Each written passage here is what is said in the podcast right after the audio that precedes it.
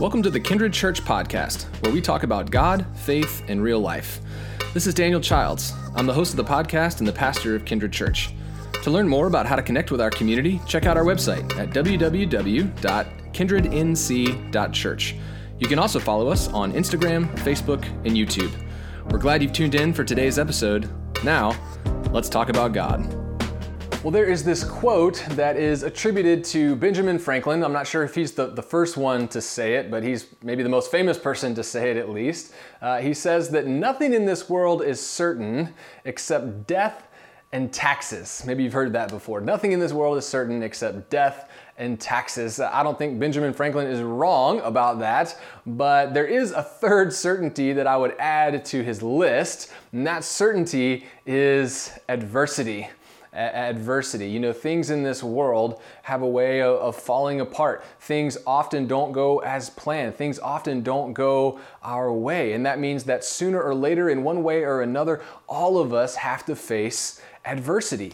Uh, sometimes that adversity is relatively small and, and minor. You know, uh, one day a couple of weeks ago, my car battery died, my computer died, and one of my kids got sick all on the same day. Now, in the grand scheme of things, that's not the end of the world, but that day I was feeling a lot of adversity. But, but sometimes the adversity that we face in life is much, much bigger. You know, the, the loss of a loved one, or a scary diagnosis, or a, a financial crisis uh, of some kind, whether it's big or, or whether it's small, sometimes things don't go our way. Uh, in fact, I think that probably every single one of you watching this right now could name a number of things that are not going your way, even as we speak. So, adversity is a, an unavoidable part of life. And that means that a question that all of us have to wrestle with is not will we face adversity? Uh, it's not how can we make sure that, that we never have to face adversity? It's, it's ultimately unavoidable. But the question is how will we handle adversity? What will we do when things are not going our way?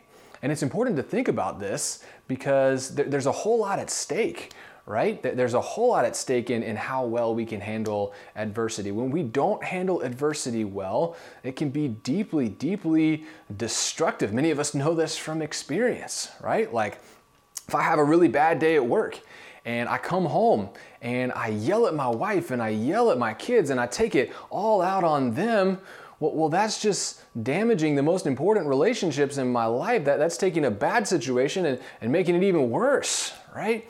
Uh, or if I lose a loved one, and in the pain of that, I end up pushing away every other person in my life who, who loves me, then that's just gonna leave me more isolated and, and more lonely.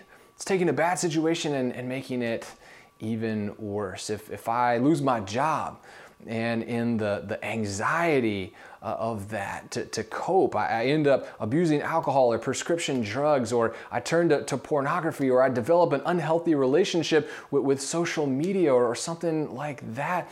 All of that just takes a bad situation and, and makes it even worse. When we don't handle adversity well, it can be deeply, deeply destructive for us. It affects us and our health, it affects our, our relationships.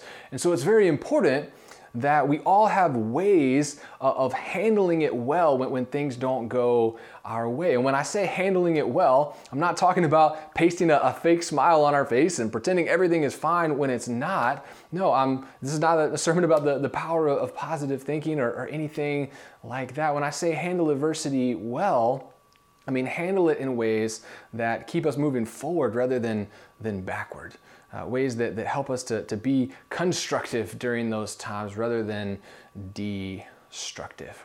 Uh, again, it's important for us, it's important for our relationships, it's, it's even important for our faith and our relationship with God.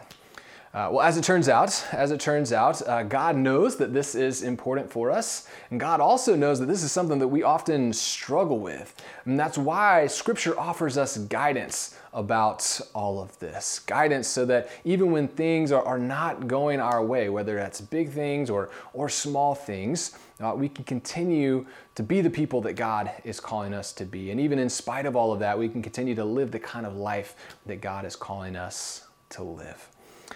Uh, I want to explore this passage in, in 1 Peter chapter 2 that we read a, a minute ago with you um, because this passage is actually showing us three specific things that we can do when things are not going our way, and it'll help us to, to handle that well. Uh, now, quick sidebar here before we get into the, the passage. Uh, for those of you that are watching this and maybe you're not a Christian, maybe somebody is uh, forcing you to, to watch this because you're over at their house for brunch or something. Uh, maybe somebody sent this to you and, and, encouraged you to watch, or you're just exploring or, or something like that. If you're not a Christian, you may feel like what we're getting ready to talk about doesn't apply to you. But I hope that this is going to help to, to give you some new perspective on why we as Christians believe that following Jesus makes our lives better. Uh, following Jesus does not always make our lives easier. In some ways, it, it makes our lives uh, harder, but it does make our lives better. So I hope that becomes more uh, apparent to you uh, through the course of this sermon. Uh, but even if you remain unconvinced, uh, we always want you to know that, that you are welcome here. We're glad you're here. even if you don't believe what the rest rest of us believe, that is just fine. Uh, you are welcome among us. All right, so let's get into this passage in, in 1 Peter chapter 2 because I think this has some helpful insights for, for all of us. Uh, a little context here just to set the stage and, and give us some, some background. Uh, 1 Peter is a book in the, the part of the Bible that we call the New Testament and we call it a book of the Bible, but First Peter is actually a letter. It was written by a guy named Peter, hence the name. He wrote a second letter that's also in the Bible, so First and, and Second Peter is, is what we call them. Uh, and this letter uh, was written by, as I said, a, a, guy named Peter. I know many of you have heard of Peter. He was one of Jesus's very first disciples, and in fact, he was kind of the leader among the disciples. After Jesus's death and, and resurrection, uh, all pretty much of, of Jesus's first uh, initial core group of disciples went on to, to play a very prominent role in leadership in the early church. But Peter was like the leader of the leaders. Uh, Catholics believe that Peter went on to become the, the very first pope, in fact. So uh, Peter would never say this about himself, but, but he's kind of a big deal. He's kind of a big deal. Well, he writes this letter back in the first century to uh, Christians who were in several different parts of the Roman Empire. So he writes this letter and he intends for it to be circulated around to, to churches in a number uh, of different regions. And, and, the Christians that he's writing to at this time, they are facing some, some serious, serious adversity. In fact, they're facing very serious persecution. You know, at this time, uh, the Christian faith what was new on the scene and it was considered by many people to be a threat. Uh, Christianity was considered a threat by the Roman government, for example, because these people called Christians that they refused to worship the emperor as God. Uh, so that was seen as like you know poor uh, poor citizenship, poor poor patriotism in that way. Uh, among Jewish leaders at this time. They, they, felt threatened by Christianity because they thought Christianity was a corruption of the true Jewish faith. Uh, kind of your average, ordinary, everyday Roman citizen, oftentimes they were threatened by Christianity because these people called Christians, they didn't believe in the Roman gods that everybody else believed in. So Christians were facing all of this, this different kind of resentment, and oftentimes that resentment spilled over into active persecution. At times, Christians were arrested and, and tortured and even killed by the Roman government. Uh, Christians who converted to Christianity from Judaism oftentimes were shunned by their family uh, after that. They were shunned by their, their synagogue community that had been a, a central part of their life prior to that. Uh, many kind of average Roman citizens refused to do business with Christians, which could leave Christians in a very financially desperate situation. So, so to sum up, Peter is writing this letter to Christians who are facing legal adversity and social adversity and financial adversity and more all at the same time. And as Peter writes this letter to these folks, he's trying to give them a word of encouragement, but he's also trying to give them a word of guidance. He, wants to help them understand what they should do in, in the face uh, of all of this stuff that is, to say the least, not going their way. And part of the reason that the church hung on to this letter and, and, passed it down through the generations, part of the reason that this letter ended up making its way into our Bibles is because Peter actually has some really important things to teach all of us uh, about how to handle adversity well. Uh, so today, I want us to just look at this pretty short passage here in, in 1 Peter chapter 2. And I want us to see how Peter gives us three specific things that we can do when things are not going our way. So I'll give you these three things up front here, and then uh, we can move through them and, and, unpack what they mean for us and, and why they're helpful for us. Uh, so the first thing is remember who Jesus is. Remember who Jesus is. The second thing is remember who you are. And the third thing is to be who you are. Remember who Jesus is, remember who you are, be who you are. Let's unpack each of these and, and again figure out why it's, uh, why it's helpful for us. Uh, so, first, remember who Jesus is. At the very beginning of this passage here, Peter is talking about Jesus and he uses the metaphor of a cornerstone. This is like a, a stone that forms the foundation for the, the rest of a, a building. And Peter says this He says, even though this stone, talking about Jesus, even though this stone was rejected by humans, from God's perspective, it is chosen and it is valuable.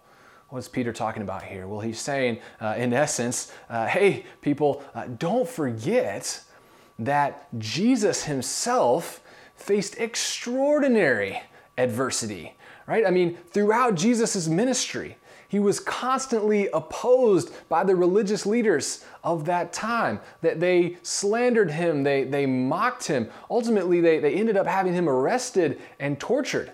And then when Jesus was arrested, uh, all of his disciples, including Peter, ironically, who's now writing this letter, uh, they, they all fell away. They all abandoned Jesus in his hour of, of greatest need and they left him all alone. And then Jesus was crucified, he was put to death in this way that was humiliating and agonizing. And as he died, everybody around considered Jesus a, failure. They considered him this loser wannabe. So don't forget, Peter says, that, that, that Jesus faced extraordinary adversity. Peter says that this, this stone was rejected by humans. And yet, and yet, Peter goes on, he says, from God's perspective, this stone is still valuable and is still chosen. What's Peter's point? He's saying, remember, as you think about Jesus, remember that, that the adversity that Jesus faced, that wasn't a sign of God's absence from Jesus, was it? No. Uh, the adversity that, that Jesus faced, that wasn't a sign of God's disapproval of Jesus, was it? No, not at all. God was right there in it the whole time. Jesus is God. And here's why Peter wants us to remember that it's because the same is true for you, and the same is true for me. You know, when things are, are falling apart in our lives, uh, sometimes we, we think that, um, you know, th- things are, are going wrong and that you know if there is a God, God must be nowhere in this this cluster of a mess. We, we can think that you know if, if there is a God, uh, God must somehow be against me, and that can lead us to, to despair. And despair, of course, leads to all kind of destructive behavior. But Peter is saying, no, no, remember Jesus. Jesus is proof that the hardships that we face in our life, that that's not proof of God's absence. That's not proof that God is, is disapproving of us, not at all, because in Jesus, we find a God who is right there with us in the struggle. We find a God who is on our side. We find a God who is never going to abandon us to face the struggle alone. So when we're facing hardships in our life, remember, Peter is saying, that's the kind of God that we've got. Remember who Jesus is. That's number one. Uh, number two is remember who you are. Remember who you are. In the middle of this passage, uh, Peter says this He says, You, talking to the church, you are a chosen race, a royal priesthood, a holy nation, a people who are God's own possession. You know, uh, when, when things are falling apart, in our lives. When things are not going the way that we'd hoped or the, the way that we planned, sometimes we can start to feel like a failure, right? Or we can feel like we're, we're not good enough because we think if we were good enough, we wouldn't be in this situation. Or if we were good enough, we'd figure out a way out of this situation. I know a lot of us struggle with that, that feeling of unworthiness. And we can do some really destructive things to, to try to numb that feeling of, of unworthiness. But Peter is saying here, he's saying, don't ever forget who you are. Don't ever forget how loved you are and how valued you are. Remember, Peter is saying, you're a, a royal nation. You are a, a, people who are God's own possession, right? Uh, he's saying, you know, God has adopted you, God has called you by name. You want to know how God feels about you? Well, God died to save you from sin and death so that God could be with you forever forever. So, so Peter's saying, don't ever let the hard things that you're going through, the harsh realities of life, blind you to your sacred worth. You are worthy no matter what, because God says so. Remember who you are. Remember who you are. That's number two. Number three. Number three is be who you are. Be who you are. What does that mean? Well, uh, in verse 9 here, Peter says, You have become this people, meaning God has adopted you, God has chosen you in this way. Peter says, so that, that's an important two words there, so that, meaning God has a reason, God has a purpose for you. What is that reason? So that, Peter says, you may speak of the wonderful acts of the one who called you out of darkness and into his amazing light. Peter is saying that, that as a child of God, as somebody that God has, has chosen, you have a job to do.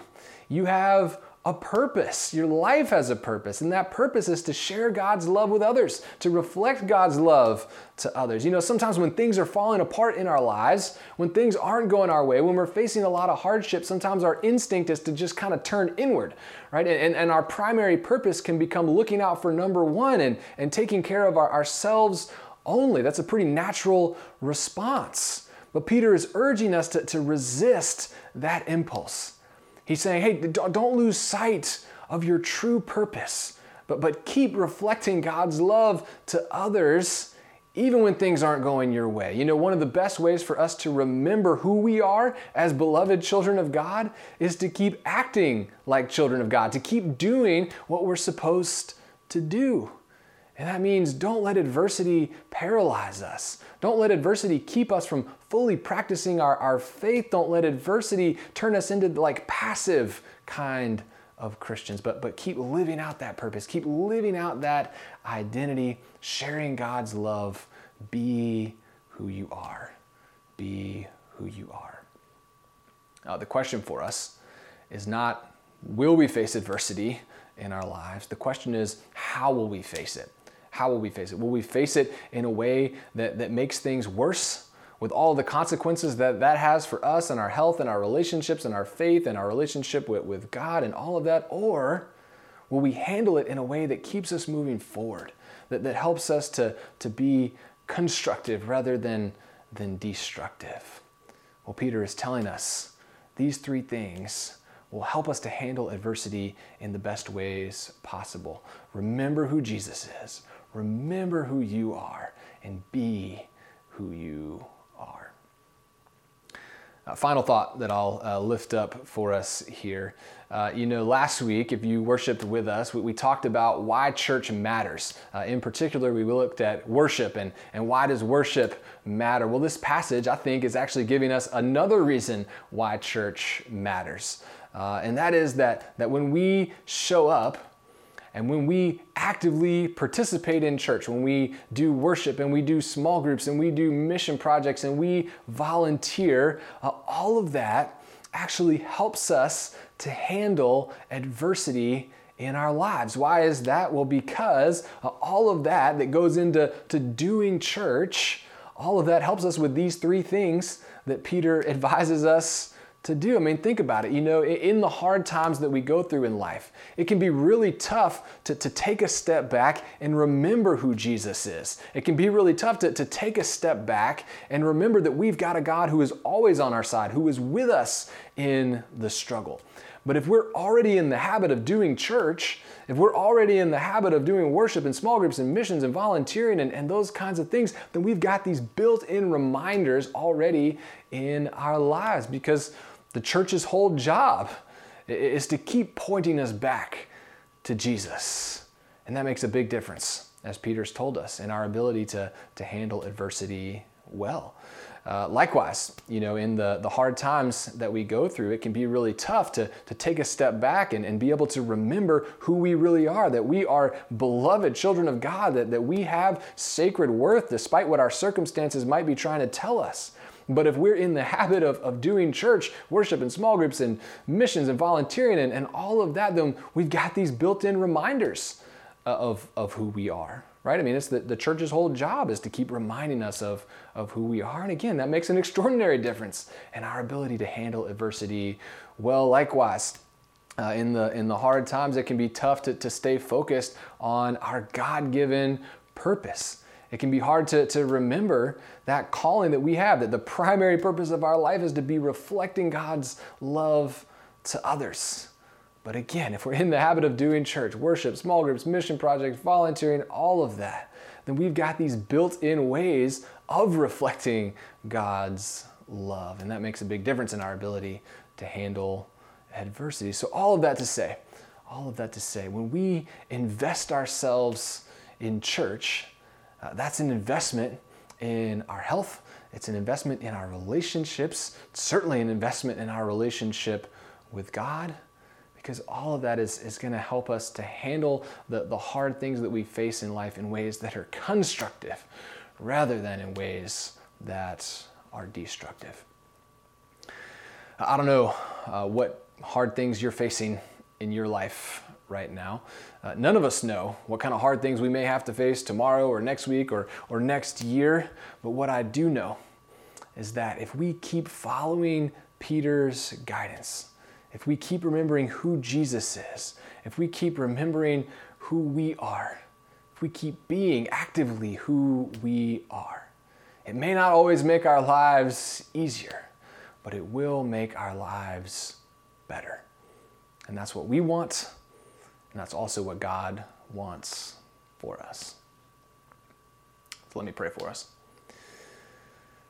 Oh, gracious and, and loving God, we thank you for your presence with us, Lord, that, that you're the kind of God who, who doesn't just stay up there above us, far away, far away, removed from us, but you're a God that, that's here with us in the struggle. God, we see this so clearly in Jesus, that you're right here among us. You don't shy away from the hard things that we face. God, you don't shy away from our pain and, and our struggles, but you enter into those with us to sustain us and, and to redeem us and to lead us through.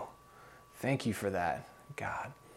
Uh, God, we, we thank you for your call on us. We thank you that you've called us your own, that you've called us each by name, that you've given our lives meaning and, and a purpose. We ask for the, the strength and the energy to, to keep living into that calling, to, to share your incredible love with others, Lord. When we're struggling, so often we can turn inward and, and we can focus on ourselves, and it feels like that's the right thing to do and the natural thing to do. But God, help us to, to continue to find ways to reflect your love to others so that we can continue to reflect uh, the, the love of your Son, so that we can continue to remember who you've called us to be. And in all this, God, uh, keep us moving forward through our struggles, through the, through the hard times. Keep us focused on that day that you've promised us, when you will wipe away every tear from our eyes, when all will be healed and all will be made right, and we will simply be with you in your kingdom forever. God, we thank you for all that you do for us, and we pray all of this in the name of Jesus. Amen.